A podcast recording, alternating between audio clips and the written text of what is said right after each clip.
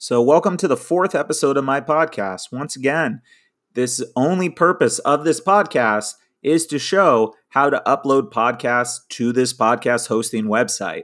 There is no other benefit you will get from this podcast except for understanding how to upload content to your podcast hosting website. So, this is a demonstration of what that means and to see multiple episodes on a podcast hosting website. I hope you enjoy.